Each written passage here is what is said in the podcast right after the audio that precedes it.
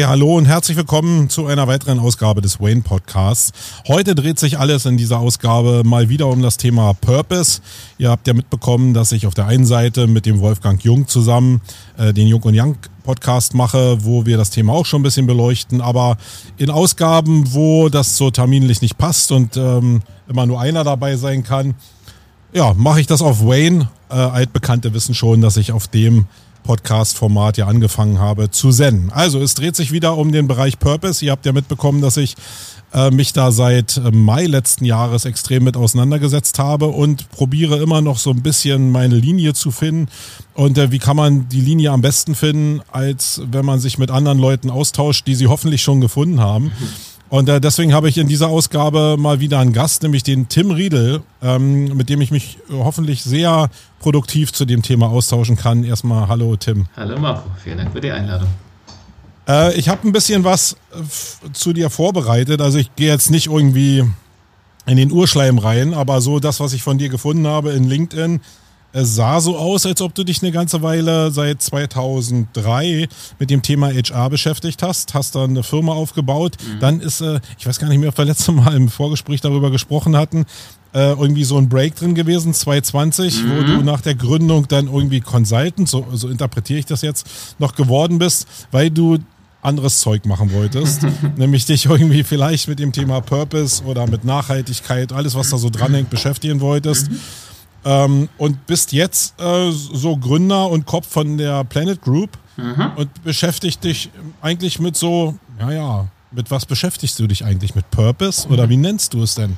Ja, vielen Dank, Marco. Also ich habe ähm, äh, Interpool, so hieß die Firma, ähm, 2017 genau. an einen Kunden verkauft äh, und war dann noch äh, dreieinhalb Jahre als Geschäftsführer dabei. Ah, das ist die Erklärung, genau. Und bin dann 2020 äh, auf eigenen Wunsch ausgeschieden und arbeite aber immer noch als Berater für meine frühere Firma. Und deswegen ist Interpool okay. auch immer noch in meinem LinkedIn-Profil. Da bin ich jetzt Senior ah, okay. Consultant. Das ist die auch. Ja, ja, ist ja, wenn man sich genau. ein bisschen damit beschäftigt, ist ja mega interessant, genau. Genau. Und ähm, ja, was ist 2020 passiert? Eigentlich 2019, als Fridays for Future aufkam und ich, ähm, ich habe vier Kinder, die hatte ich auch schon vorher und die waren dann schon in dem Alter, dass sie mit demonstrieren gegangen sind. Die okay. ähm, sind inzwischen zwischen 17 und 24 und damals waren sie entsprechend fünf Jahre jünger und sind da alle auf die Straßen und dann äh, ja, ist mir einfach so klar geworden. Vorher war ich auch schon irgendwie äh, bewusst, äh, dachte ich. Äh, und dann ist mir das aufgefallen, ich habe noch wirklich gar keine Ahnung, wie äh, weit fortgeschritten eigentlich wir in den verschiedensten Krisen unserer Welt schon sind und gerade die ökologische. Und dann habe ich mich viel, wenn man einmal so ein kleines Fenster aufhat und, und merkt, so anf anfängt, sich damit zu beschäftigen, dann sieht man plötzlich auch viel mehr. Ist dir ja wahrscheinlich auch ja, so ja. gegangen. Da haben wir was man, gemeinsam fragt man sich dann im Nachhinein, wie konnte ich denn so lange das alles so wegdrücken? Und mhm. ähm, dann war einfach mein Wunsch, äh, ich möchte da auch beruflich was, was, was dazu beitragen für die Zukunft meiner Kinder und überhaupt für die Zukunft dieses Planeten, der ein wunderschöner Planet ist und ähm, hatte das Privileg, dass ich eben äh, auch mal kurz eine Auszeit nehmen konnte für ein halbes Jahr, um zu überlegen, wo kann ich mich dann sinnvoll einbringen und habe dann Planet Groups gegründet. Und Planet Groups ist letztlich eine Nachhaltigkeits- und eine Change-Beratung, die versucht, Unternehmen zu begleiten, indem es von innen heraus Veränderungsprozesse Richtung Regeneration, Nachhaltigkeit und eben einem Leben in Einklang mit unseren planetaren Grenzen und einem Wirtschaften äh, im Einklang damit zu schaffen. Und das ist ja nicht so trivial, weil die äh, meisten Businessmodelle, die die meisten Firmen haben, ohne böse Absicht, ähm, ja einfach unsere Lebensgrundlagen zerstören. Mhm. Und als du da angefangen hast, also mir geht es ja jetzt so, mhm. dass ich im Mai angefangen habe, mich mit dem Thema so, ich habe es jetzt Purpose genannt, zu beschäftigen. Mhm. Du hast vielleicht einen anderen Claim darüber. Und ich merke jetzt so nach einem halben Jahr, hey, äh, das, was ich noch so idealistisch im Kopf habe, wo ich denke, ey, da sind bestimmt nur Leute, die den totalen Spirit gepachtet haben und die wollen jetzt wirklich was verändern.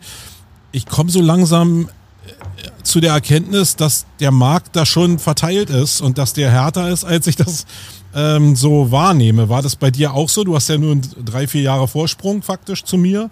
Äh, als du damit angefangen hast, warst du idealisiert oder hast du dann auch ziemlich schnell gemerkt, nee, nee, da rollt schon ein ganz schöner Rubel hin und her und da sind die Ellbogen auch schon ganz schön weit draußen? Hm, der, du meinst jetzt der Nachhaltigkeits- äh, oder Klimamarkt, wenn du das so, so nennen möchtest? Ja, über, ja überhaupt. Ja. Da ist ja schon in dem ganzen Bereich, egal ob man das jetzt spirituell sieht, mhm. mehr im Thema Purpose oder Nachhaltigkeitsmarkt, ja, da, da geht es ja schon um Summen, ne? weil der, man kriegt ja mit, dass die Hebel schon auch gesamtwirtschaftlich schon ziehen über die EU oder irgendwelche anderen gesetzlichen Vorgaben. Ja. Na klar, da ist enorm äh, Interesse dahinter an dem Thema und wo Interesse ist äh, und auch wirtschaftliche äh, Incentivierung ändern sich, politische äh, Incentivierung ändern sich. Wir haben jetzt einen, einen European Green Deal, wir haben einen äh, Reporting-Verpflichtungen, wo alle größeren Unternehmen sich viel, viel Mühe geben müssen, ähm, ihren, ihren, ihren Impact, ihre Wirkung auf die Umwelt zu messen, zu erfassen äh, und auch zu verändern. Und da ist enorm Geld drin. Und dann, wenn da Geld drin ist, sind natürlich auch Beratungen drin und Nachhaltigkeitsmanagerinnen, die dann auch von den Beratungen kontaktiert werden und äh, alle sagen dann, ich habe das Beste, das Tollste, das schönste Angebot, damit du wirklich nachhaltig werden kannst. Äh, und dann ist man letztlich ist es äh, dann ein Markt wie jeder andere, in dem man sich bewegen muss mit seinem Angebot und dann die Kunden irgendwie erreichen und sie davon überzeugen, dass man selber aber was anzubieten hat, was besser ist als das, was die anderen machen. Was ein bisschen doof ist, weil wir agieren in dem gleichen letztlich ähm, bescheuerten auf Wachstum äh, und, und Marge angelegten Wirtschaftssystem, was wir eigentlich verändern müssen. Ähm, mhm. Das ist ein bisschen eine, ein bisschen eine Dilemmasituation und das fällt mir auch nicht immer leicht, wie ich mich da positioniere. Genau, also das beruhigt mich ja erstmal schon, dass, dass es dir auch nicht leicht fällt. Lass uns mal, ich habe ja irgendwie ziemlich schnell für mich probiert, so dieses Purpose-Thema da aufzusetzen mit dem Fokus Unternehmertum, weil das war irgendwie für mich der, der Ansatzpunkt, wo ich sagen konnte, okay, ich kenne so viele Leute, die andere Agenturen haben, die andere Firmen haben. Wie können die denn den ersten Schritt machen in Richtung Nachhaltigkeit? Mhm. Weil ich habe schon gemerkt, dass man, wenn man mit dem Thema Purpose sich beschäftigt, ist man ziemlich schnell in dem drin, was du jetzt gerade schon beschrieben hast, nämlich sehr schnell Nachhaltigkeit und äh, Planet retten und alles green und äh, Fridays for Future und so.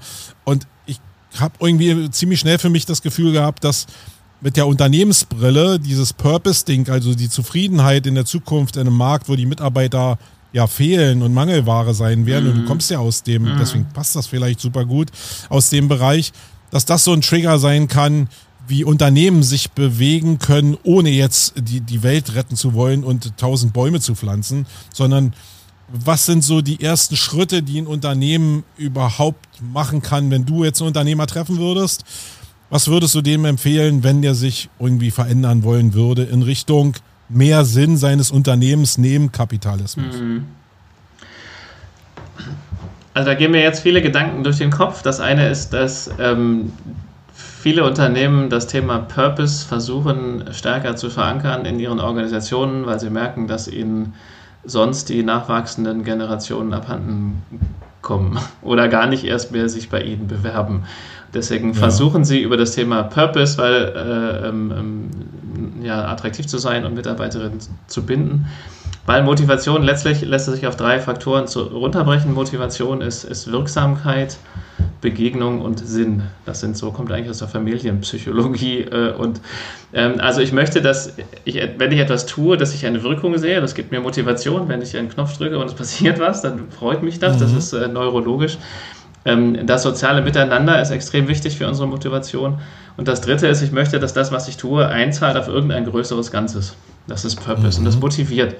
Und ähm, viele Unternehmen ähm, treiben das Thema Purpose eben ähm, aus Gründen des, des Recruitings, der Mitarbeiterbindung und der Leistungsfähigkeit, Leistungsbereitschaft, der Motivation.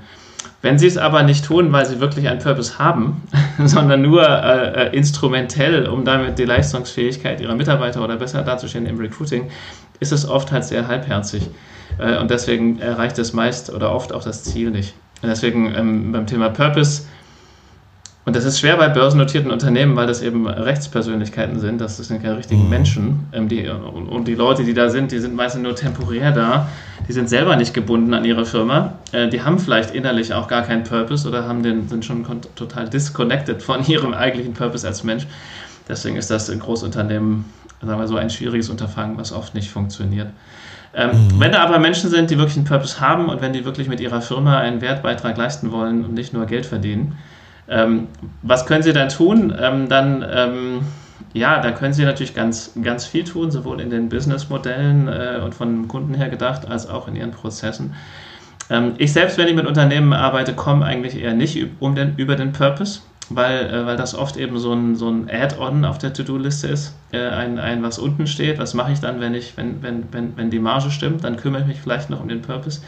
ich versuche das Thema eher direkt übers Business einzuspielen und zu sagen, ist mir egal, was ihr von der Klimakrise äh, haltet, aber um erfolgreich zu sein als Unternehmen, mittel- und auch kurzfristig müsst ihr äh, euch äh, innerhalb der planetaren Grenzen bewegen und euren Kunden helfen, dahin zu kommen. Äh, es geht letztlich also um Kundenzentriertheit und Innovation und Wettbewerbsfähigkeit und Ressourceneffizienz. Also ich, ich, ich, ich, ähm, ich freue mich, wenn der Purpose dazukommt. Ähm, das hilft mir auch, äh, aber ich komme eigentlich übers Business, wenn ich mit dem Thema komme. Mhm. Lass uns mal mit den, also vielleicht mit der Grundlage mhm. anfangen. Ist es denn überhaupt, also ich nehme jetzt mal Konzerne raus, da, mhm. da hast du die Schwierigkeit ja selbst eben auch beschrieben. Mhm. Nehmen wir mal jetzt ganz normale KMU-Unternehmen, mhm. die sich auf den Weg gemacht oder auf den Weg machen wollen. Ähm, was ist die Basisvoraussetzung, damit die sich überhaupt auf den Weg machen können, sage ich jetzt mal. Also wenn ich jetzt eine Programmierbude bin mhm. und äh, alles läuft einfach nur nach Schema F und da werden Ressourcenplanungen gemacht und äh, die sitzen jetzt weltweit verteilt, können die sich überhaupt bewegen? Gibt es da Ausschlussunternehmensarten oder was ist die Mindestvoraussetzung, damit du überhaupt äh, dich irgendwie auf den Weg machen kannst? Ja, äh, also in, in, in meinem Ansatz oder in unserem mit Planet Groups ähm, mhm. definieren wir letztlich vier Ebenen, auf denen man aktiv sein kann und sollte. Das eine ist das Businessmodell, das heißt, wie kann ich unseren Kunden helfen, ihrerseits mit einem möglichst weniger schlechten, am besten einem positiven regenerativen Impact auf den Planeten zu agieren. Und da alle Unternehmen dieses Thema antreibt, ist da enorm äh, ein enormer Markt drin und für alle ist das mhm. neu. Ähm, das, ne, wie, wie kannst du weniger Energie verbrauchen? Wie kannst du Materialien regenerativ umstellen? Wie kannst du deine Prozesse zirkulärer machen, ähm, sodass du weniger Neumaterial brauchst und altes kriegst und Kunden binden kannst? Äh, wie kannst du äh, Zukunftstechnologien voranbringen, die wir brauchen, um genau das zu tun? Äh, also das, das ist das, der erste Ansatz, die Businessmodelle und diese EU-Reporting-Richtlinie, die jetzt kommt, erfordert das auch, dass die Unternehmen ihre Businessmodelle ähm, überprüfen äh, und schauen, äh, wie viel bewirken wir eigentlich Positives oder wie viel zerstören wir dabei.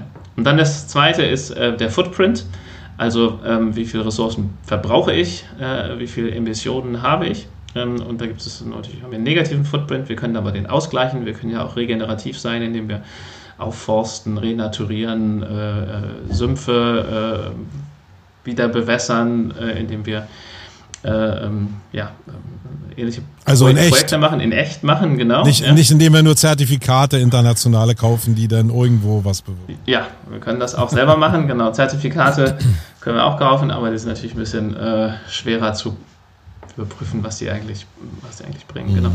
Genau. Ähm, oder indem ich regenerative Landwirte unterstütze oder indem ich äh, auf meinem Firmengelände selber renaturiere oder ähnliches. Und das Dritte, was aber halt total übersehen wird mit der sogenannten, also ich nenne es Handabdruck. Handabdruck wird, wird unterschiedlich definiert. Für mich ist Handabdruck alles, was ich über meinen äh, Kunden und meinen Fußabdruck hinaus tue.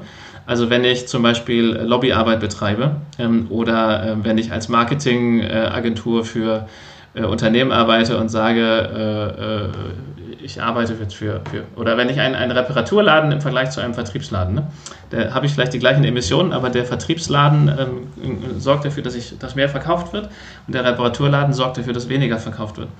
Äh, das wird aber in den klassischen Modellen nicht erfasst. Der, der, Reparaturladen ist viel besser für den Planeten als der Vertriebsladen. Und das ist Handabdruck. So. Oder in der mhm. Unternehmenskommunikation oder indem ich meinen Mitarbeiterinnen Trainings gebe zum Thema Nachhaltigkeit. Das wäre jetzt alles Handabdruck. So, diese drei Ebenen habe ich zur Verfügung, also Businessmodelle, Fußabdruck, Handabdruck. Und je nach Branche habe ich unterschiedliche Möglichkeiten. Als IT- und Beratungsfirma habe ich meistens gar nicht so einen großen Fußabdruck, außer ein paar Gebäude und ein paar Reisen. Äh, aber ich habe in der Regel über meine Kunden äh, und die Software oder die was auch immer äh, Beratung ich da anbiete und über meinen Handabdruck einen Riesenhebel. Oder Medienunternehmen mhm. oder Beratungsunternehmen oder Finanzunternehmen, die haben meistens keinen großen Fußabdruck aber die haben eine riesen Möglichkeit in den Businessmodellen und mit äh, dem Handabdruck. Mhm.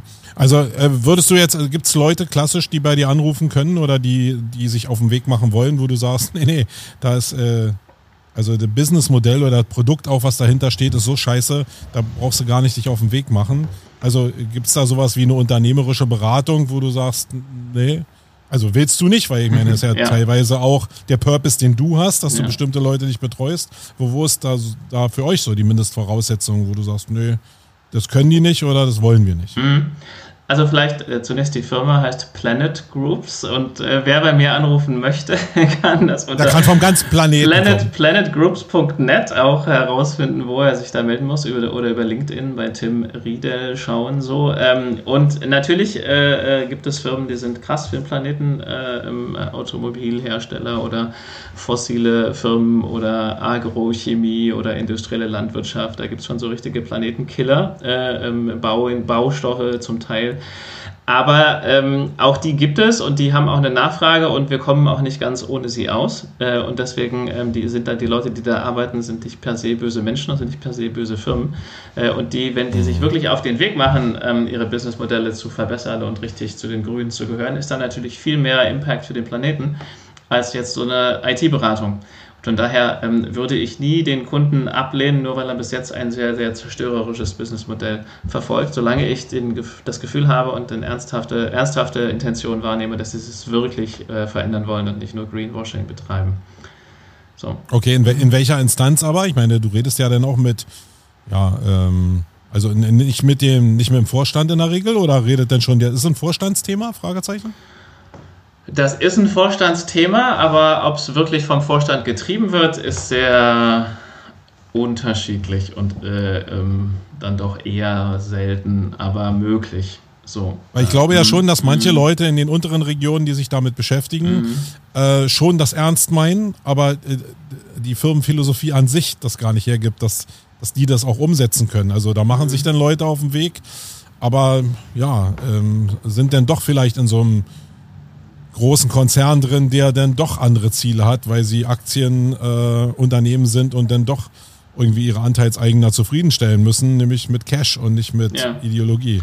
Naja, da versuch, deswegen versuche ich halt übers Business zu kommen äh, und einerseits zu sagen, da gibt es Kunden, die brauchen das, da gibt es Märkte, da gibt es äh, noch, noch, noch, noch, noch Möglichkeiten, Geld zu verdienen, wo die noch nicht so besetzt sind, die noch freier sind, wo man sich positionieren kann. Das ist ein kannst du in der Early Mover Advantage noch haben, wenn du eben früh Sachen anbietest. Ähm, das, äh, deswegen ist da Musik drin als, als Markt und du kannst mit deinen Kunden ganz anders in den Austausch gehen und gemeinsam tatsächlich Probleme lösen und partnerschaftlich zusammenarbeiten.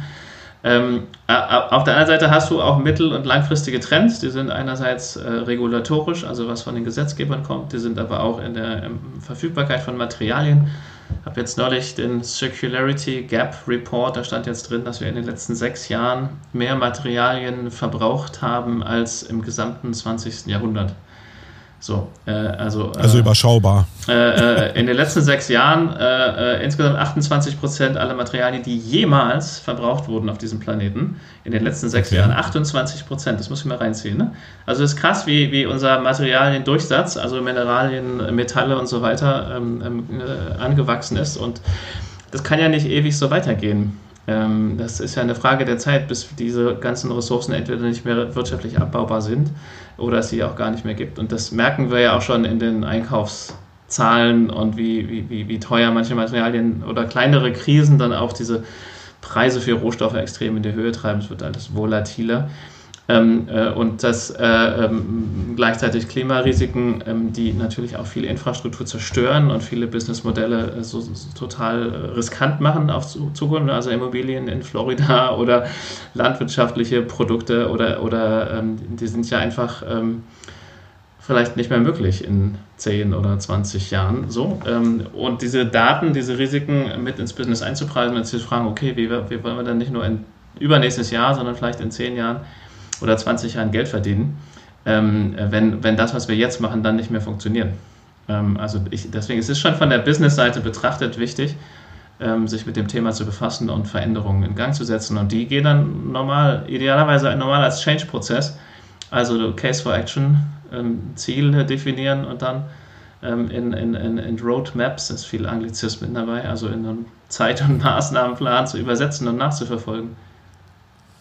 Aber ich drehe jetzt einfach mal den Spieß um. Ja. Ich, denke es ja immer noch so von dem, ähm, aus dem, aus der ideellen ja. Sicht irgendwie, idealistischen Sicht. Äh, wenn du jetzt was, aber als Firma, ist, ne? du bist also ja, ich finde das super. Ich will ja, das ja. überhaupt nicht. Äh, äh nein, nein, sagen, aber wär, ich komme mir manchmal, wäre wunderschön. schon manchmal ein bisschen naiv vor. Wäre wunderschön, wenn das Thema nur deswegen getrieben würde. Aber ähm, wenn, wenn das ausreichen würde, dann wäre es ja schon getrieben worden, weil wir eigentlich davon ausgehen müssen, dass wir alle unsere Kinder lieben. Scheinbar reicht das nicht. Aber Okay, wenn du jetzt aber für deine Firma selbst, und das ist ja auch ein Beratungsunternehmen mehr oder weniger, mhm. äh, selbst Vertrieb machen würdest, brauchst du ja ein paar Alleinstellungsmerkmale, wo du sagst, okay, ähm, hier hast du was von als Kunde X irgendwie, wenn du auf den zugehst. Mhm. Welche, welche äh, Schlagargumente sind das, wo du sagst, okay, ihr könnt hinterher, habt mehr in der Tasche. Äh, in der Regel geht es ja über, um Geld. Also du musst den ja irgendwas präsentieren und das Beste, glaube ich, in dem kapitalistischen Markt ist, am Ende mehr Kapital zu haben, was man vielleicht dann anders einsetzt. Ja. Aber ich glaube, ohne den Trigger Kapital geht es doch gar nicht, oder?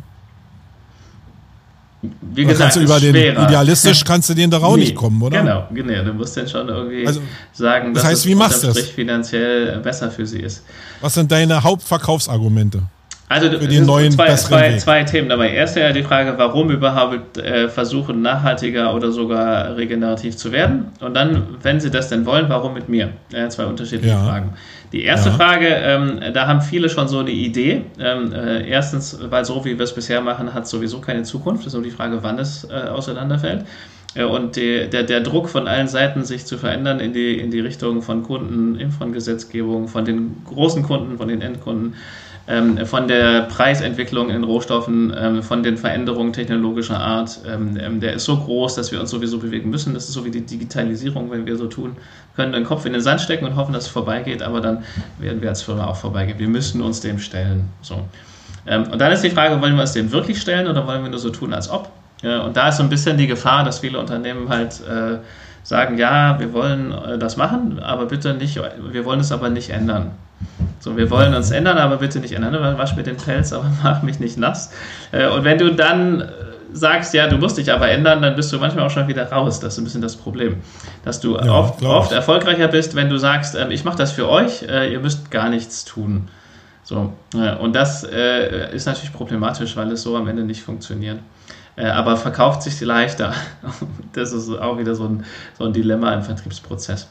Ähm, Aber wie hm? verkauft sich's? Ja, naja, was ich halt sage ist, äh, also mit Planet Groups, Planet Groups ist ein Ansatz von innen heraus, äh, also wir, wir kommen ja nicht von außen und sagen, das musst du tun, sondern ähm, mhm. wir haben zwar die Expertise, aber im Wesentlichen bauen wir einen Prozess auf, wie du von innen heraus aufbauend auf der Expertise deiner Mitarbeiterin eine Veränderung installiert bekommst, also diesen, diesen Change-Prozess, äh, wo eben der unabhängig ist von einzelnen Mitarbeiterinnen, der unabhängig ist von Beraterinnen und wo, wo der sehr viel preiswerter ist und sehr viel nachhaltiger auch in der Wirkung als mit externen Beratungen sich Modelle stricken zu lassen. Und das ist letztlich unser USP und Unternehmen, die sich tatsächlich auf den Weg machen wollen, finden das auch attraktiv.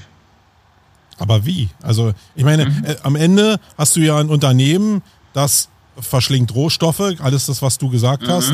Die erwirtschaften bestimmten Gewinn, also Kapital. Die haben jetzt noch nicht mal, wenn es ein Aktienunternehmen ist, dass jetzt irgendwie Anteilseigner da Interesse kapitalistischer Art daran haben. Ähm, das heißt, du kannst ja nur hingehen eigentlich, wenn du die Welt verbessern willst und denen sagen, es muss von allem weniger sein. Oder, oder gibt es einen Weg dazwischen? Ich, ich ja. sehe nur diesen einen Weg, aber der ist ja katastrophal für den Vertrieb jetzt und am Ende für die Rettung der Erde. Ja, ja, über weniger und mehr können wir auch nochmal sprechen. Ne? Was messen wir denn eigentlich und wovon haben wir dann weniger und wovon haben wir dann mehr? Nur weil wir dann mehr Materie bewegen oder weniger Materie bewegen, haben wir ja nicht ein weniger gutes Leben. So, das ist ja diese ganze Verzichtsdiskussion auch. Also, mhm. worauf wollen wir denn eigentlich verzichten, wenn wir wollen eigentlich ein besseres Leben, aber müssen wir ein besseres Leben äh, ist das nur dann ein besseres Leben, wenn wir uns mehr Zeugs kaufen oder können wir auch ein besseres Leben, indem wir einfach mehr äh, in, in, in Infrastruktur und Verfügbarkeit von Mobilität und Begegnung und guter Bildung und guter Gesundheitsvorsorge ist äh, Wohnraum, ist das nicht eigentlich ein Mehr? So müssen wir alle ähm, genug Geld haben, um fünfmal im oder einmal im Jahr irgendwie über den ganzen Planeten zu fliegen oder so.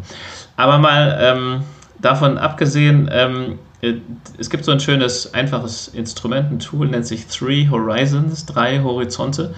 Äh, und äh, damit versuche ich zu arbeiten, zu sagen, okay, in einer regenerativen Welt, wo wir den Planeten nicht zerstören, und eine solche Welt werden wir ja haben, weil äh, wenn wir sie nicht haben, wird es uns, wird's uns nicht mehr geben. So, also irgendwann. Oder so rum, ja. Ja, also äh, äh, by Design or by Disaster. Also entweder wir schaffen es, die Welt zu verändern ähm, mit Absicht, dann werden wir eben in einem strukturierten Prozess irgendwann dahin kommen, dass wir nachhaltig leben. Äh, oder äh, Katastrophen werden uns von diesem Planeten entfernen. So, ähm, also wir, wir, können davon ausgehen, irgendwann sind wir da und dann können, muss ich mich als Firma, kann ich mich als Firma fragen, okay, in einer solchen Welt, womit will ich dann mein Geld verdienen? Äh, und das ist der Endpunkt, das ist der Zielpunkt. Der ist wahrscheinlich nicht 2050, ähm, äh, sondern 2100 vielleicht, äh, vielleicht auch 2050. Der muss in manchen Ebenen viel früher da sein, weil der Planet uns nicht mehr so lange aushält. In anderen kann das vielleicht noch ein bisschen länger dauern. Aber, aber ich muss mir irgendwie so einen Zielpunkt setzen und sagen, in einer idealen Welt, womit werde ich dann mein Geld verdienen? Äh, und dann mache ich mir einen Prozess, wie ich da hinkomme, eine Übergangsstrategie. Und dann gibt es dann äh, natürlich Prozesse, die ich einfach nur optimieren kann und anderes äh, Produkte muss ich vielleicht sagen, okay, die kann ich dann nicht mehr verkaufen. Die brauche ich aber jetzt noch, weil ich jetzt ohne diese Produkte nicht überlebensfähig bin. Muss ich mir halt erst alternative, bessere Produkte und äh, Lösungen äh, ausdenken, die ich meinen Kunden dann anbiete äh, und die hochfahren, bevor ich dann die anderen runterfahren kann. Und gleichzeitig, damit das schneller geht, sollte ich mich aber auch dann einsetzen, dass die Rahmenbedingungen sich verändern, sodass alle die, die immer noch ganz schlechte Produkte haben, möglichst nicht mehr erlaubt werden oder so verteuert werden, dass sie dann keiner mehr haben will. Also dieses Thema Einflussnahme aufs Gesamtsystem äh, ähm, ist total wichtig, weil sonst ist es ganz schwierig als einzelne Firma. Ich muss auch versuchen, dazu beizutragen, dass die äh, extrem schädlichen Businessmodelle einfach vom Markt auch verdrängt werden ähm, durch ähm, ja, durch zu hohe Kosten oder durch, äh, durch Gesetze, durch Verbote. So. Aber ist das lösbar für, für Unternehmen, die jetzt meinetwegen im produzierenden Gewerbe sind, äh, meinetwegen Fast Fashion oder ich bin ein Computerhändler, alle, die jetzt so richtig Ware drehen, was ja bei Amazon und Co. Äh, die letzten Jahre total angesagt war, immer total weiter hochgeht. Ich meine, die Ressourcen hast du gerade beschrieben, die da mhm. flöten gehen, aber unser System basiert ja in großen Teilen darauf, dass die Sachen gedreht mhm. werden. Und ja, ich stelle mir jetzt bei Fast Fashion vor zum Beispiel, äh, wie kann ich jetzt da jemand begeistern, weniger Hosen oder weniger Vertrieb zu machen, äh, wo ich ja mit den Folgen natürlich, ich weiß um die Folgen mhm. und jetzt sagt er vielleicht, ja, okay, das ist Teil der Veränderung, ich brauche das jetzt, um mich später mal zu verändern. Aber ähm, mhm.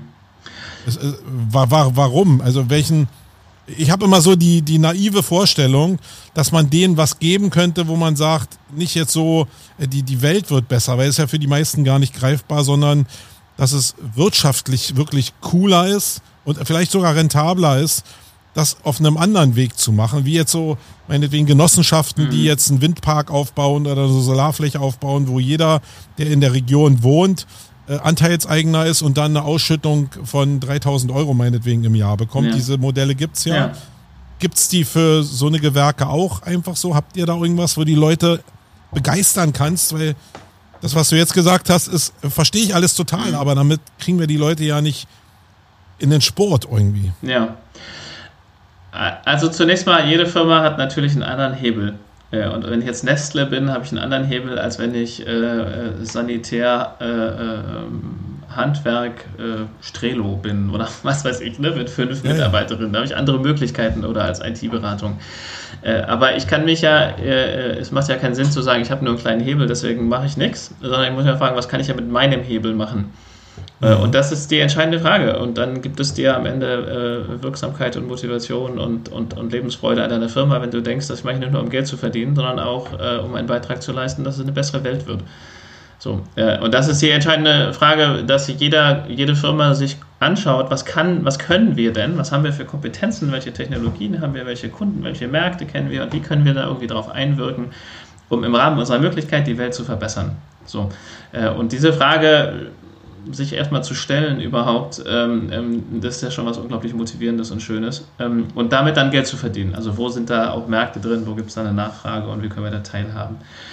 Ähm, die andere Sache ist, ja, es gibt solche Modelle, äh, ähm, die sind natürlich dann wirklich schwer komplett umzusetzen, aber wenn du jetzt zum Beispiel in die solidarische Landwirtschaft guckst, ähm, da gibt es Modelle, dass du halt mit landwirtschaftlichen Betrieben in deiner Umgebung sagst, ich kaufe euch eine, einmal in der Woche eine Kiste ab ja, und ihr tut mir einfach in die Kiste, was das Land gerade abwirft. Und dafür zahle ich dir halt äh, im Monat 80 Euro oder was weiß ich dafür, dass ich halt einmal in der Woche so eine Kiste kriege.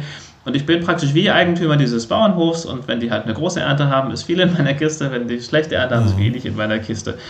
Und solche Modelle sind natürlich theoretisch in allen Wirtschaftsbereichen denkbar. Die sind im Thema Bauen denkbar, die sind im Thema Bildung denkbar, die sind im Thema Gesundheit denkbar. Ja, da gibt es ja auch in, in, in Holland so einen Pflegedienst, der sehr kommunal und grassroot von den Menschen selbst da organisiert wird. Die Leute bleiben in der Nachbarschaft. Und also das sind jetzt große Veränderungen, die man da machen kann, aber natürlich kann man die auch machen. Das ist jetzt als Unternehmen komme ich damit meistens nicht an, weil das sind schon eher auf Systemebene Veränderungen. Äh, aber denkbar ist natürlich schon, und das geht dann halt natürlich dann irgendwann auch über, über andere Eigentumsformen und über, äh, über andere Formen der Gemeinschaft, ähm, die ich da umsetzen kann. Aber das jetzige Modell, wo irgendwie äh, jeder auf sich alleine äh, und rette sich, wer kann und ich muss hier immer Vollgas geben und äh, ähm, sonst werde ich von der Konkurrenz verschlungen und das Geld geht immer mehr von unten nach oben. Das ist ja auch ein Wirtschafts- und Gesellschaftssystem, was äh, eigentlich niemandem Spaß macht, außer denen, die ganz oben sind. Und selbst bei denen weiß man nicht, ob es denen wirklich Spaß macht. Äh, also ich versuche schon auch das gesamtgesellschaftlich zu sehen, aber in meinem Beratungsgeschäft ist das meistens nicht nachgefragt und wäre auch eine Überforderung. Und so. Aber jetzt kommen äh, Leute, Geschäftsführer zu dir mhm. und jetzt nehmen wir mal an, du kannst die infizieren. Also mhm. die nehmen deine Fackel auf und die sind jetzt Feuer und Flamme. Mhm. Meinetwegen Unternehmen, 200 Mitarbeiter. Jetzt ist ja, also zwei Themen, die mir sofort in meinen Kopf kommen, ist äh, Gradlinigkeit, Konsistenz und Glaubwürdigkeit. Mhm. Also in dem Thema, dass eben andere Leute mir wirklich glauben, dass ich mich damit beschäftige. Mhm. Also neben dem Thema Bewusstsein. Und irgendwie muss ich ja die 200 Leute jetzt auch, die ich im Unternehmen habe, auch auf meine Seite kriegen. Mhm. Das heißt, die müssen ja auch irgendwie glauben, dass ich es ernst meine jetzt mit dem Thema. Mhm. Ähm, das heißt, wenn jetzt der Geschäftsführer losmarschieren will, auch auf einem Zeitkorridor von fünf bis zehn Jahren meinetwegen gesehen, mit seinem Produ äh, Produktangebot und so, welche Tipps hast du da für Geschäftsführer, um zu sagen, okay, jetzt will ich meine Mannschaft mitnehmen mhm. und dann geht es ja um dieses Thema Purpose, weil die ja so ein so ein gemeinsames Ziel haben können, was ja vereinende Wirkung hätte, mhm. dem mit allen HR-positiven Funktionen verbunden ist. Wie kann man da rangehen? Mhm. Wie, wie, wie, wie kann man jetzt die Leute mitnehmen? Gibt es da so Initialzündungen, Ratschläge, die du geben kannst? Das ist ja letztlich meine, äh, unsere Kernkompetenz als HRler, äh, dass es hier um einen Veränderungsprozess geht, um einen Change. Also wir machen es jetzt so, äh, A, und wir wollen es aber so machen, B. Wie kommen wir von A nach B? Und, und wie nehme ich die Leute mit, dass sie mit mir mitgehen von A nach B, denn ohne die Leute komme ich nicht nach B. Nur weil ich sage, wir wollen nach B, machen die vielleicht irgendwie oberflächlich, aber nicht wirklich. Ich will ja auch, dass sie irgendwie mit Herzen dabei sind. Und da brauche ich äh, äh eine, ähm, ich brauche eine schlüssige Argumentation, warum A nicht mehr gut ist obwohl es bisher für uns gut war. Vielleicht sind wir immer noch erfolgreich. Ich muss also irgendwie erklären, warum wir A jetzt nicht mehr machen wollen, äh, äh, sondern B. Was ist ein B besser als ein A? Da muss ich schon irgendwie ein gutes Narrativ haben, eine gute Geschichte und die sollte auch mit Daten hinterlegt sein, dass wir tatsächlich, wenn wir B machen, ähm, mittelfristig erfolgreicher und glücklicher sein werden, als wenn wir weiter A machen weil die Rahmenbedingungen sich verändern, weil die Märkte sich verändern, weil die Kunden sich verändern und A wird vielleicht irgendwann nicht mehr funktionieren, äh, dann geht nur noch B und B ist sowieso aber auch besser und schöner und wir werden da erfolgreicher sein. So. Ähm, mhm. äh, und dann, wenn ich sage, okay, so soll B aussehen, dann gebe ich es aber auch in meine Business Units und sage so, das ist jetzt so der große Rahmen und jetzt arbeitet doch mal bitte in euren Bereichen so äh, ähm, Ideen aus, wie wir denn zu B hinkommen. Äh, und äußert auch alle eure Fragezeichen und eure Bedenken ähm, und eure äh, ja, eure Zweifel an B. So, und dann, dann entwickeln wir daraus eine Strategie und daraus entwickeln wir dann eben eine, eine Roadmap, einen Zeit- und Maßnahmenplan und äh, Kennzahlen, in denen wir messen, ob wir auf dem richtigen Weg sind. Ja, und das involviert aber auch die Kunden, weil die Kunden selber oft vielleicht das auch noch nicht erkennen. Die will ich mitnehmen, ich will neue Kunden dazu gewinnen.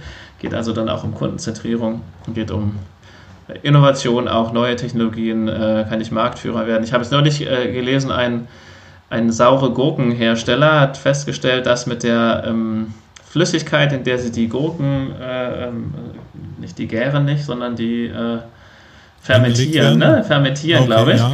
Ähm, damit kann man Eis schmilzen. Äh, und die haben jetzt ein regeneratives, äh, eben äh, statt Salz, statt Kunstsalz, äh, haben die jetzt diese diese Plörre. und die wird jetzt diese sogar, Essigsäure. Diese ja. Essigsäure auf Flughäfen und so eingesetzt, ähm, um, um da die, die Flächen zu enteisen. Die haben ein komplett ja. neues Geschäftsfeld entwickelt. So, äh, und das ist jetzt vielleicht ein etwas skurriles Beispiel, aber sowas haben ja vielleicht ganz viele andere Unternehmen auch. Die haben Kompetenzen und Technologien, äh, Abfallprodukte, äh, mit denen man vielleicht ganz tolle Sachen machen könnte. Wenn man einmal sich auf den Weg macht und sagt, okay, wir wollen dahin, was können wir denn? Und das ist dann auch wieder total motivierend. Und da ist dann der, der Purpose der Mitarbeitenden ist ja auch ja, irgendwie einen Beitrag leisten zu einer besseren Welt, wollen ja letztlich alle. Meistens sind ja schon irgendwie mit ihrer Firma verbunden, die wollen, dass sie erfolgreich ist, mit ihrer Region, äh, ähm, mit, mit irgendwie die meisten, ich habe neulich gelesen, 80 Prozent aller Menschen haben irgendwelche Naturbilder auf ihren Bildschirmen als, als Hintergründe oder Screensavers. Ne? Also Natur ist schon was, was verbindet mhm. und was den meisten Menschen am Herzen liegt. Und dann machen sie den Computer an und der Bildschirmschoner verschwindet und sie fangen an, die Natur zu zerstören. Ähm, das will ja eigentlich keiner. So. Äh, mhm. Bedarf es denn nach deinem äh, Ratschlag oder nach deiner äh, Vision jemand, der, also du könntest ja jetzt erst in erster Linie nur beraten, so habe ich es verstanden, mhm. aber eine Menge davon ist ja Kommunikation und Glaubwürdigkeit, mhm. sage ich jetzt mal. Mhm. Ähm, ist es denn überhaupt leistbar in einem Unternehmen, wenn nicht Personal dafür zur Verfügung gestellt wird, was die Kommunikation zu dem Narrativ hin gewährleistet, ähm, das einfach dem Personalkörper so zu überlassen? Oder muss ich Personal installieren, was speziell für die Kommunikation dieser Narrative und dieser Ziele ähm, installiert wird, damit diese Glaubwürdigkeit und Konsistenz auch entstehen kann? Also in der Regel habe ich Menschen in meiner Firma, die das eh in ihrer Arbeitsplatzbeschreibung haben. Also ich habe in der Regel eine Personalabteilung, ich habe in der Regel eine Unternehmenskommunikation äh, und äh, äh, Marketing, die kommunizieren auch viel äh, und das sind auch die, äh, manchmal habe ich auch schon eine Nachhaltigkeitsabteilung, äh, aber letztlich sind HR und Kommunikation die prädestinierten Personen, die dann so einen Veränderungsprozess auch gestalten und steuern und kommunizieren können. Aber ich brauche natürlich, wenn es ein großes Change-Projekt ist, und es ist ein großes Change-Projekt, die Firma auf wirklich regenerativ umzustellen oder ein sehr langes Projekt, brauche ich da auch zusätzliche Ressourcen. Das kann ich nicht äh, mit den gleichen Leuten machen, die parallel noch ihr Tagesgeschäft machen müssen. Mhm. Also vieles, äh, bei vielen dieser Veränderungen geht es nicht um mehr. Ich mache jetzt nicht mehr Marketing, ich mache nur anderes Marketing. Ich mache nicht mehr RD, äh, Forschung und Entwicklung, ich mache andere Forschung und Entwicklung. Ich mache auch nicht mehr Produktion, ich mache eine andere Produktion, ich mache auch nicht mehr Vertrieb, ich mache nur anderen Vertrieb. Also vieles müssen wir ja gar nicht, geht ja gar nicht darum, mehr zu machen. Äh, aber bis ich das einmal verändert habe, dafür brauche ich äh, zusätzliche Ressourcen. Es braucht auch ein bisschen Zeit und ein bisschen Training und ein bisschen Erkenntnis und ein bisschen Ausprobieren. Und also in diesem Veränderungsprozess fließt Energie und Aufwand und dafür brauche ich auch Menschen, das kostet auch Geld. Aber wie mhm. jede Veränderung, ne, also wenn ich eine neue Software-Update äh, habe äh, ähm, äh, oder überhaupt die Digitalisierung oder mit KI jetzt und das kostet ja auch alles Geld. Also die Unternehmen sind es ja auch gewöhnt, dass sie einen Teil ihres, äh, ihrer, ihrer, des Geldes, was sie erwirtschaften, auch wieder reinvestieren in die Ver Verbesserung und Optimierung und Veränderung von Abläufen und Produkten und so weiter. Aber nun sind wir ja in einer Zeit, wo die meisten um mich herum sagen, wir sind jetzt wirtschaftlich nicht gerade in der Boomzeit. Ich glaube, dass ähm, die Wahrnehmung schon sehr verbreitet mhm. ist, dass wir in wirtschaftlich schwierigen Zeiten sind. Mhm. Ob das denn in der Realität wirklich so ist, äh, kann mhm. ich nicht sagen. Aber wenn du jetzt ein Hersteller von weißer Ware bist und hast 3% Marge meinetwegen und äh, die wird jetzt auf 2,5 reduziert oder die brechen Lieferanten weg, mhm.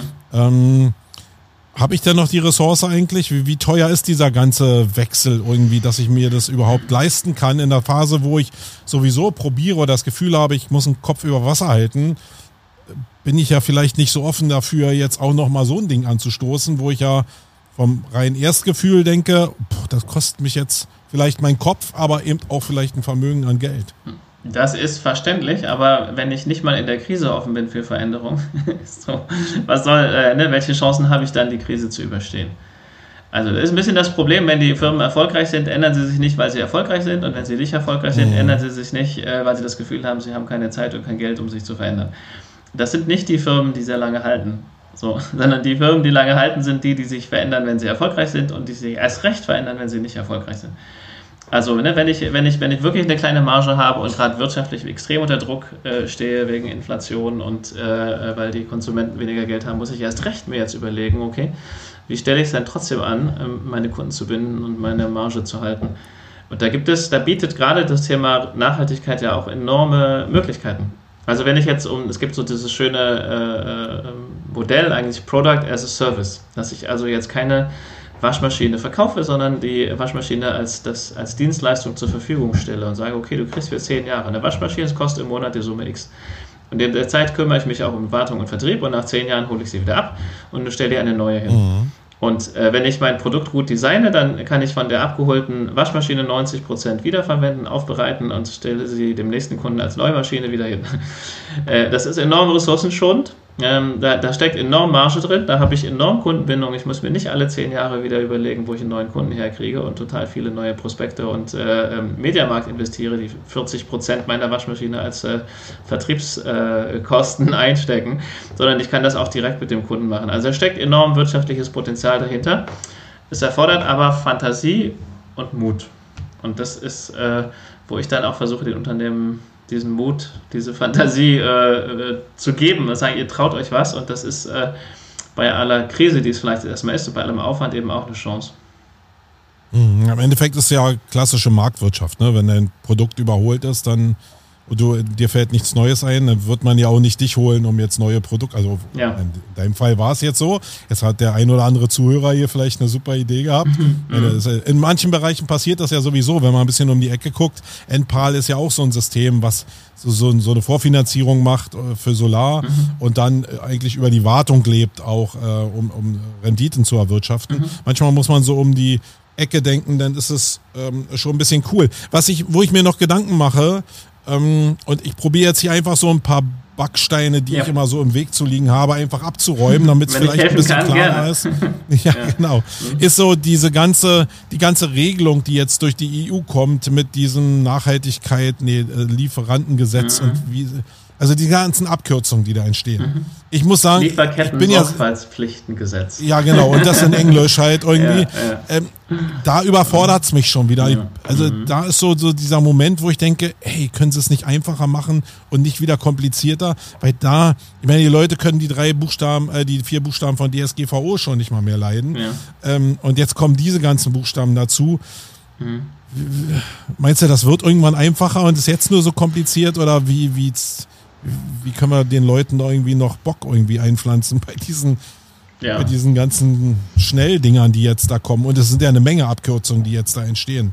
Ja, ja, ja. Die, äh, CSRD, Corporate Sustainability Reporting Directive. Äh, ich weiß gar nicht, wie die deutsche Verwendung eigentlich ist äh, für diese jetzt, aber die European Sustainability Reporting Standards, die ESRS, entwickelt haben, die das dann mit Leben füllen. Da muss er erstmal durchsteigen. Und das Ganze ist ein Dokument von, ich glaube, 288 Seiten dieses Standards. Das ist, das ist der Hammer. Und dann musst du diesen Bericht abgeben, dann musst du vorher erstmal so eine Wesentlichkeitsanalyse machen, was trifft auf deine Firma eigentlich zu. Und das musst du dann von den Wirtschaftsprüfern eben auch auditieren lassen als Großunternehmen. Und die ja. Wirtschaftsprüfer, die haben das zum Teil auch mitgeschrieben. Wo ist die Grenze überhaupt jetzt? Weil, weißt du, von der Größe der Unternehmen, wo ist die Grenze, wo es dich überhaupt tangiert aktuell? Ja, äh, ich glaube, das sind jetzt äh, 20 Millionen Bilanzsumme, 20 Mitarbeiter und äh, 10 äh, Millionen Umsatz oder sowas. Äh, ähm, ähm, das, äh, den Umsatz bin ich mir nicht ganz sicher. davon zwei von drei. So. Mhm. Ähm, und ähm, die sind aber erst 2027 dran mit Berichten für 2026. Davor sind es nur die börsennotierten Unternehmen, die sind schon ein Jahr okay. früher oder zwei Jahre früher dran. So. Und die KMUs können auch noch ein bisschen Aufschub bekommen. Am Ende ist es aber auch nicht so kompliziert, wie es klingt. So, äh, und die Wirtschaftsprüfer selbst. Warum kann es denn nicht einfacher klingen? Äh, die Wirtschaftsprüfer selbst, ähm, für die ist es auch Neuland äh, und die äh, ähm, müssen sich da auch, die haben ja auch alle keine Nachhaltigkeitsexpertise. Die werden erstmal nur auf die Prozesse gucken, was ein bisschen schade ist, weil halt äh, von den Prozessen hat, hat der Planet nichts, von den Berichten hat der Planet nichts, der Planet hat nur was davon, wenn wir uns tatsächlich auf den Weg machen und Action machen, was verändern. Andererseits zwingt es die Unternehmen dazu, über ihre Businessmodelle überhaupt was aufzuschreiben, sich Gedanken zu machen und äh, ähm, über die verschiedenen Ebenen. Das ist halt auch nicht nur CO2 und Klima, sondern es ist eben auch äh, Artenvielfalt und Wald und Böden. Äh, da geht es auch um, um äh, Pollution, also Verschmutzung, da geht es um Zirkularität. All diese Bereiche müssen Firmen berichten. Und Unternehmen dazu zu zwingen, dass sie sich die Fragen stellen, finde ich per se erstmal gut. So. Äh, und äh, ich kann das jetzt alles als zusätzlichen Aufwand und, und, und bürokratische Hürde und ätzend äh, empfinden und das mit möglichst wenig Aufwand irgendwie versuchen, irgendwie abzuhaken. Oder ich sage, na gut, dann machen wir es halt richtig und nutzen es tatsächlich auch, um uns zu verändern und uns einzustellen auf die neue Welt und in Richtung Ressourceneffizienz und ähm, eben Nach Nachhaltigkeit und Zirkularität und, äh, und so zu verändern. Ähm, natürlich ist ein bisschen das Problem, dass ich ja mit Unternehmen im Wettbewerb, Wettbewerb stehe, die, die, diese ganzen Verpflichtungen nicht haben, äh, eben im nicht-europäischen Ausland und das äh, zu Recht dann auch als Wettbewerbsnachteil erlebt wird. Ähm, mhm. Und da muss ich halt schauen, dass ich mit meinen Kunden zusammen und durch Innovation und Fantasie und äh, Erfindergeist da irgendwie gut durchkomme. Am Ende sind dann trotzdem diese Reporting-Verpflichtungen ähm, nicht äh, die wesentlichsten Kosten, die ich habe. Weil, äh, ne, wenn ich selbst wenn ich 200, selbst wenn ich an der unteren Grenze bin mit 300 Mitarbeitenden äh, und ich dann eine Person einstelle, die sich darum kümmert, ähm, und eine Person werde ich nicht brauchen, äh, die ein ganzes Jahr nur das macht, aber wahrscheinlich schon mindestens eine halbe Stelle brauche ich schon. Das ist schon echt krasser Aufwand. Ähm, äh, aber das ist am Ende des Tages, macht es die Firma nicht kaputt. Klar, ich habe auch noch diese anderen bürokratischen Hürden. Ne? Ich weiß schon, das ist viel Aufwand mit Datenschutz und so weiter. Ähm, und ich würde mir auch wünschen, es wäre etwas weniger bürokratisch geworden. Aber nur ist es so. Äh, und ich würde dann immer sagen, gut, dann machen wir es halt richtig und sehen auch die Chancen drin und nutzen das wirklich, um mal auf den Prüfstand zu stellen, was wir eigentlich tun und zu schauen, ob wir es nicht besser machen können und da mit den Kunden zusammen auch bessere Produkte und Dienstleistungen damit auf den Markt bringen.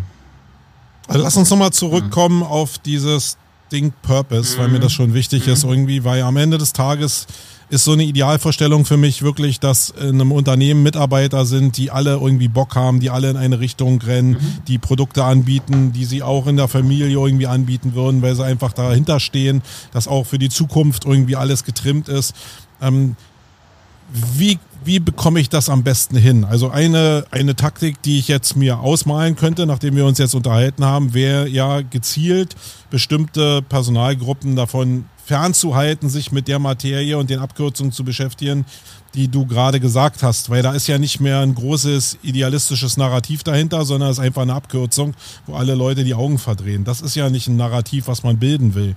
Und ich habe wirklich immer noch die naive Vorstellung, alle rennen in eine oder möglichst viele von einem Unternehmen rennen in die Richtung und andere, die noch nicht in, in, dem Unternehmen arbeiten, kriegen mit, ey, die haben ein Ziel, die, die wollen in die Richtung rennen, macht, macht den total Bock ich will mitrennen.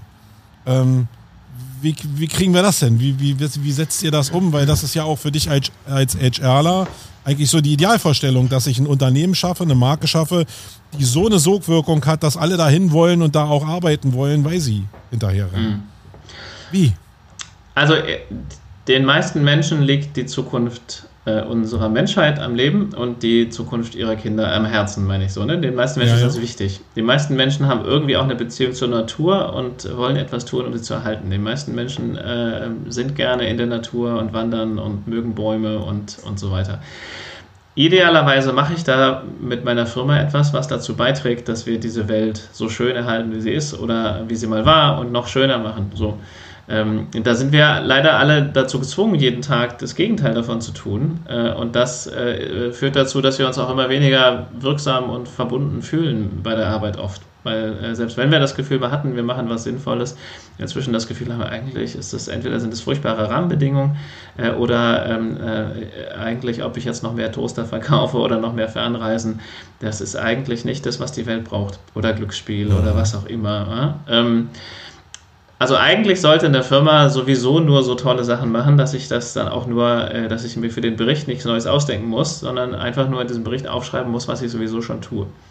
Ne? Und wenn ich eine Initiative habe und einen Change-Prozess zu mehr Veränderungen oder eine Planet Group, dann ist das auch schon mal was, was ich auch sofort reinschreiben kann in meinen Bericht als Aktivität und als, äh, als äh, ein Element, was ich vorzeigen kann, sagen, schaut mal her, ich bin gut, ich bin auf dem Weg. Ähm, äh, Purpose muss ja irgendwie von innen kommen. Der muss ja aus der äh, Unternehmer im Sinne von als Unternehmen, also Unternehmer, Unternehmerin, Persönlichkeit auch kommen und sagen, ähm, äh, mhm. was, was, was, was ist denn unser Wertbeitrag? Also es, das hat sich halt leider so entfremdet, Wirtschaft, äh, von dem früher, ne, wenn du, also wie ich mir die Vergangenheit verkläre, haben die Menschen halt irgendwelche äh, Produkte hergestellt und waren irgendwie stolz drauf, wenn die gut waren, wenn die lange gehalten haben und äh, wenn, die, wenn, die, wenn die wertvoll waren für die Menschen, die es gekauft haben. Äh, und diese Identifikation mit dem, was man eigentlich verkauft, um wirklich die Welt damit besser zu machen, die ist uns ja weitestgehend abhanden gekommen. Ähm, äh, und das, äh, wenn wir davon wieder zurückgewinnen und, und als Firma besser wieder wissen, dass, dass, dass, dass die Welt schlechter wäre, wenn wir nicht zur Arbeit gingen. Die meisten von uns wissen ja im Herzen, dass die Welt eigentlich besser wäre, wenn sie ihre Arbeit nicht machen würden. So. Ähm, mhm. Das ist einfach ja ein, ein, ein Dilemma, wo es dann auch schwer ist, so diesen Purpose-Gedanken zu entzünden, wenn ich mein, mein Wesenszweck darin eben besteht, mehr Toaster zu verkaufen. Ja, aber selbst wenn ich Toaster, ich meine, mhm. wir fliegen ja auch in Urlaub und kaufen Zertifikate, um das zu kompensieren. Mhm. Ich habe immer so, äh, den ersten Touchpoint habe ich persönlich damit gehabt, als ich mal in den Vereinigten Staaten von Amerika war. Da ist es ja so, dass die Highways teilweise an Firmen vermietet werden, damit die die instand halten. Also jetzt nicht mhm. den Asphalt, sondern den Müll da beseitigen. Da siehst du also wirklich Belegschaften von ganzen Firmen da auf diesem Highway nach Absperrung und so langlaufen und die entsorgen da den Müll. Mhm. Und nicht, weil sie es müssen, also es natürlich der GAU ist, dass man sagt, hey, ihr müsst müsst jetzt damit auf die Autobahn, sondern dass man das macht, um die Welt eben ein bisschen besser zu machen, die Natur irgendwie zu erhalten. Und ähm, das sind so kleine Ansatzpunkte, wo ich immer denke, ja, warum kann man nicht jetzt Aufforstung zum Beispiel, also alle Menschen meckern darüber, dass irgendwelche Setzlinge mhm. äh, verkauft werden und Bäume gepflanzt werden. Warum nicht wirklich ein Stück, also als Firma ein Stück Grund haben, wo man die Setzlinge selbst setzt und selbst dafür Verantwortung zeigt, dass diese Setzlinge zu großen Bäumen werden mhm. und das auch noch kommuniziert. Also da sind wir ja wieder am mhm. Marketing, das ist ja faktisch Content Marketing, mhm. aber für ein großes Ziel. Das sind ja kleine, ja. wirklich kleine Maßnahmen, die aber eine Riesenwirkung entfalten können, mhm. wenn ich nachhaltig äh, glaubwürdig mache meiner Belegschaft, dass das Teil unserer DNA ist, dass wir jetzt diesen Wald hier aufforsten. Ja. Wunderbar. So eine kleinen, so eine kleinen Dinger, ja. Äh, sind die wirksamer vielleicht als dieser große Ansatz irgendwie, dass ich mehr davon diesen kleinen mache? Und auch die Leute, also du hast ja selbst gesagt, Wirksamkeit, Begegnung, Sinn. Mhm. Sind, da kommt ja da kommt das, das alles, zusammen. alles, zusammen. Da kommt das alles zusammen und das ist wunderbar. Äh, Fände ich, fänd ich großartig. Äh, es darf nur nicht im Kontrast stehen zu den eigentlichen Geschäftstätigkeiten. Weil dann mhm. ist es nicht mehr ne, konsistent. Was hast du gesagt? Konsistenz, äh, Klarheit und Ehrlichkeit oder sowas? Ne? Was waren das? Ehrlichkeit könnte ich ja sagen, indem ich sage, ja, ich mache vielleicht Fast Fashion.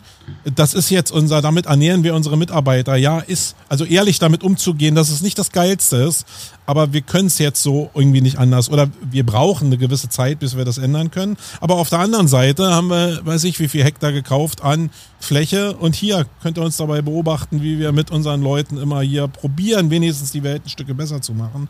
Und den anderen Part, ja, den machen wir vielleicht in einem Zeitraum von zehn Jahren, probieren wir den durch neue Textilarten oder whatever ja. ähm, zu, zu, verändern. Also, nee, ich glaube, dieses, äh, dieses Narrativ, wir, wir zerstören die Baumwoll-Landwirtschaftsflächen in Kasachstan und wir zerstören die Wüste in Chile.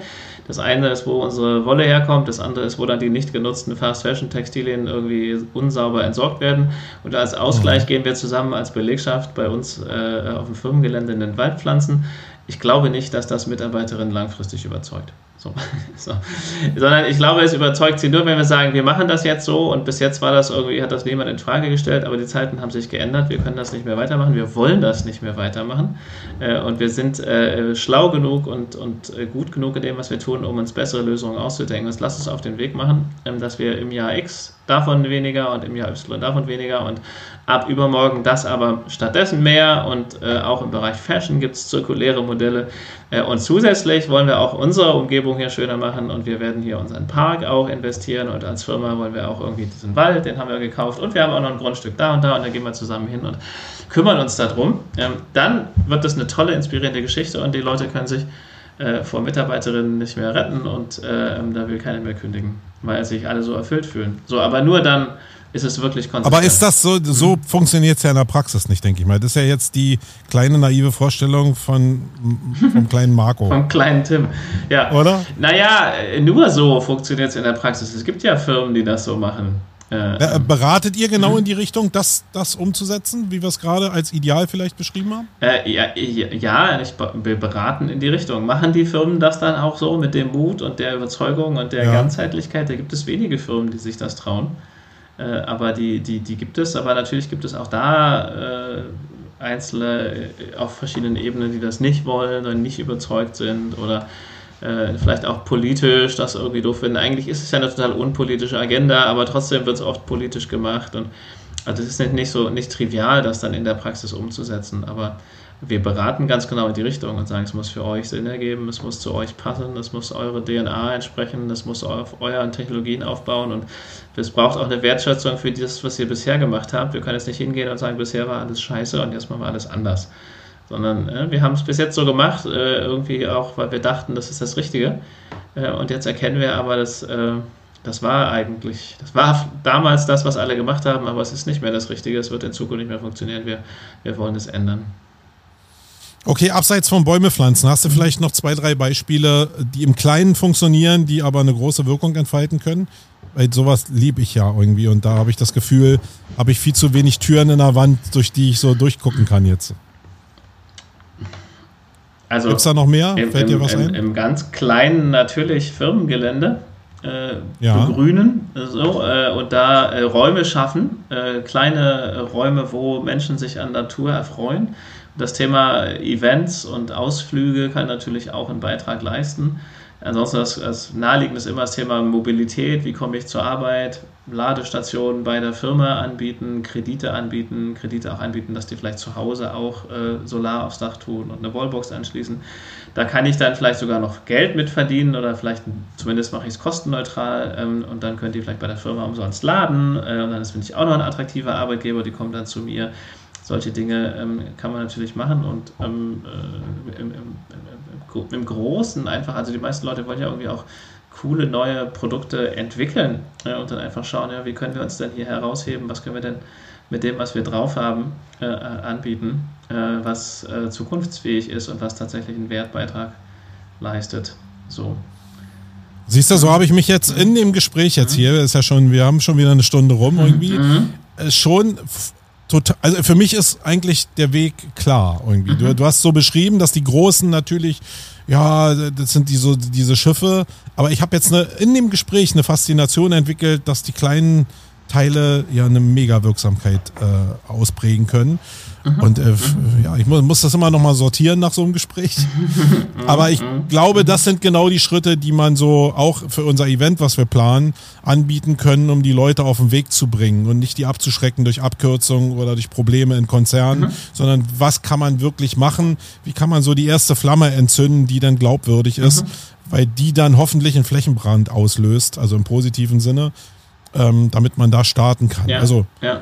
Tim, also vielleicht Tim, noch ein, herzlichen ein, Dank ein, dafür. Ein, ja, ein, kurzer, kurzer Exkurs dazu. Oder äh, wir haben so eine Simulation entwickelt, heißt das Climate Business Challenge. Äh, das besteht aus ja. zwei Teilen. Der erste Teil ist erstmal verstehen, wie unsere Wirtschaft funktioniert und warum wir gerade in so einer ja, eigentlich sind wir ja gerade in so der Mitte von zwei Dynamiken. Die eine ist irgendwie das alte System, was uns irgendwie noch immer äh, incentiviert, den Planeten kaputt zu machen, weil äh, eben äh, das einfach viel billiger ist.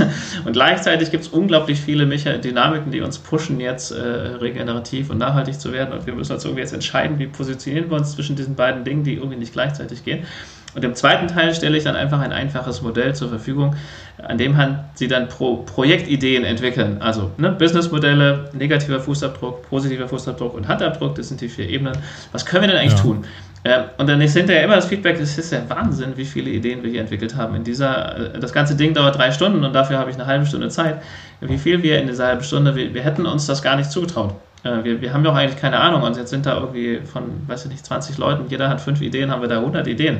Ähm, und deswegen, äh, ich glaube, man kann seinen eigenen Mitarbeiterinnen da echt viel zutrauen, dass die, wenn man sie mal lässt, äh, ähm, ganz viele Ideen haben und ihnen ein bisschen Hilfestellung gibt, in welche Richtung sie denken können.